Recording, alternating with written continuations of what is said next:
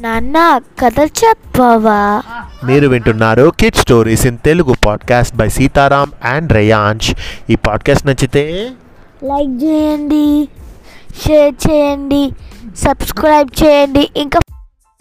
హే రేయాంష్ ఏంటి ఇన్ని రోజులు నువ్వు స్టోరీస్ నేను చెప్తూ ఉంటే నువ్వు లేవేంటి? ఎక్కడికి వెళ్ళావు మా కజిన్ వాళ్ళ ఇంటికి వెళ్ళాను ఓ నీకు ఎగ్జామ్స్ కూడా ఉన్నాయి కదా? బాగా రాసావు ఎగ్జామ్ బాగానే రాసిన. ఇప్పుడు ఎగ్జామ్స్ లేవు. ఓకే సో మనం స్టోరీస్ కంటిన్యూ చేద్దామా? ఎస్ సో ఈ రోజు నుంచి మనం చాలా స్టోరీస్ చెప్పుకుందాం ఓకేనా? ఓకే. నేను నువ్వు లేకపోతే నేను కొన్ని స్టోరీస్ చెప్పిన. విన్నావా? వెళ్ళలేదు ఇంకా. విను అవి స్పాటిఫైలో విను సరేనా? రైట్ సో ఈరోజు నేను చెప్పే కథ ఏంటంటే మహాపండితుడి యొక్క ఓర్పు. ఓర్పు అంటే ఏంటి? పేషెన్స్ అనగనగా ఒక రాజ్యం ఉంది. ఆ రాజ్యం పేరు కౌశంబి. ఆ కౌశంబి అనే రాజ్యానికి కీర్తిసేనుడు అనే ఒక రాజు ఉండేవాడు.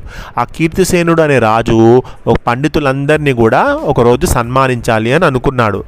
వారందరినీ కూడా తన రాజస్థానానికి రమ్మని చాటింపు వేయించాడు. రాజ్యంలో ఉన్న పండితులందరూ ఆ సన్మానానికి వచ్చారు. అందులో ఒక మహాపండితుడైనటువంటి సుదర్శనుడు అనేటువంటి ఒక పండితుడు కూడా వచ్చిండు.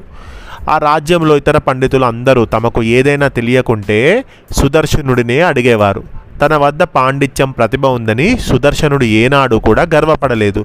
పైగా పండితులందరినీ ప్రోత్సహిస్తూ వారిని కూడా ప్రశంసించేవాడు. రాజస్థానంలో సభ ప్రారంభమైంది. ముందుగా ఎవరెవరికి సన్మానం చేయాలి వాళ్ళ జాబితా అంతా కూడా చదివారు. అందులో చాలా పేరు పొందిన సుదర్శనుని పేరు లేదు. సుదర్శనుడు ఆశ్చర్యపోయాడు. అదేంటి? అందరూ నన్ను మహాపండితుడు అంటారు. సన్మానం చేసే వాళ్ళ లిస్టులో నా పేరు లేదేంటి? అని ఎంతో ఆశ్చర్యపోయాడు. తాను ఇంటికి వెళ్ళిపోదామని అనుకున్నాడు. కానీ అది సంస్కారం కాదని అతడు అక్కడే ఉండిపోయాడు. ఇతర పండితులు ఏదో పొరపాటు జరిగిందని భావించి మహామంత్రి గారి వద్దకు వెళ్ళి ఆ జాబితాలో సుదర్శుని పేరు లేదని చెప్పారు. అప్పుడు మహామంత్రి మీ పేరు ఉందో లేదో చూసుకోండి. అంతేగాని మిగతా వారి పేరు ఉంటే మీకెందుకు? లేకుంటే మీకెందుకు? మహారాజే స్వయంగా ఈ జాబితాను తయారు చేశారు. జాబితా అంటే ఆ లిస్ట్. ఆయన కూడా పండితుడు. ఆయన్ను మనం తప్పుపట్టలేం కదా. మీకు మహాపండితుడని అనిపించిన వ్యక్తి రాజుగారికి అనిపించకపోవచ్చు కదా అని అన్నాడు. దాంతో వారు చేసేది లేక తిరిగి వచ్చి సుదర్శనునికి ఈ విషయం చెప్పారు. సుదర్శనుడికి మంత్రి అలా మాట్లాడారని తెలిసేసరికి తల కుట్టేసినంత పని అయిపోయింది వెంటనే అతడు అక్కడి నుంచి లేచి వెళ్ళిపోదామని అనుకున్నాడు. కానీ తనను తాను సమాధానపరుచుకొని ఓర్పు వహించాడు.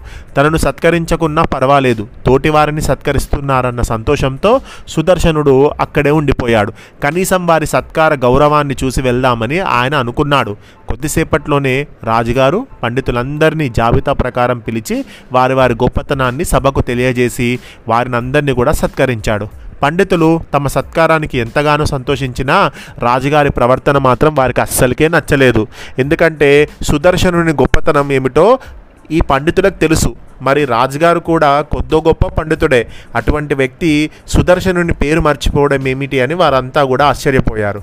వారి సత్కారం చూసిన సుదర్శనుడు వారికి అభినందనలు తెలిపి లేచి తన నివాసానికి తన ఇంటికి వెళ్ళ నివాసానికి వెళ్ళబోయాడు. సుదర్శనుడు ఆ రాజస్థానం ద్వారం వద్దకు వెళ్ళాడో లేదో మహారాజు గారి కంఠం అతనికి బిగ్గరగా వినిపించింది. సభాసదులారా మనం ఎంతోమంది పండితులను సత్కరించుకున్నాం. కానీ ఒక మహాపండితుణ్ణి మరింత ఘనంగా సత్ సన్మానించాలని నేను అనుకున్నాను.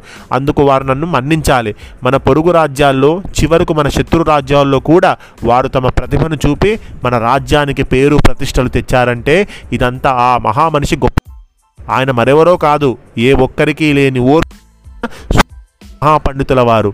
ఆయనకు నేనే కాదు. మన రాజ్య ప్రజలందరూ రుణపడి ఉన్నారు. వారు దయచేసి వేదికపైకి రావాల్సిందిగా కోరుతున్నాను. వారిని ఇక్కడికి సగౌరవంగా తీసుకుని రావాల్సిందిగా మా మహామంత్రిని ఆదేశిస్తున్నామని అన్నాడు. సభ అంతా హే అని కరతాళ ధ్వనులతో మారుమోగింది. జై హో సుదర్శన జై హో సుదర్శన అని.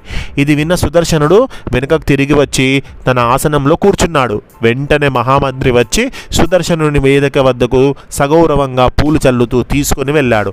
ఆ తర్వాత మహారాజు మహాపండితుడైన సుదర్శనునికి వందనం చేసి మహాపండితుల వారికి ఏదో ఉడతా భక్తిగా చంద్రునికో నూలు పోగులాగా ఈ చిరు సత్కారం అని అందరికన్నా ఘనంగా సత్కారం చేశాడు. వారి చేతికి తాను స్వయంగా స్వర్ణ కంకణం తొడిగాడు. తర్వాత రాజుగారు పండితవరణ్య మిమ్మల్ని మించిన వారు ఈ లోకంలోనే లేరు. అందుకే చివరగా మీకు ఘన సన్మానం చేయాలని నా మనసులో అనుకున్నాను.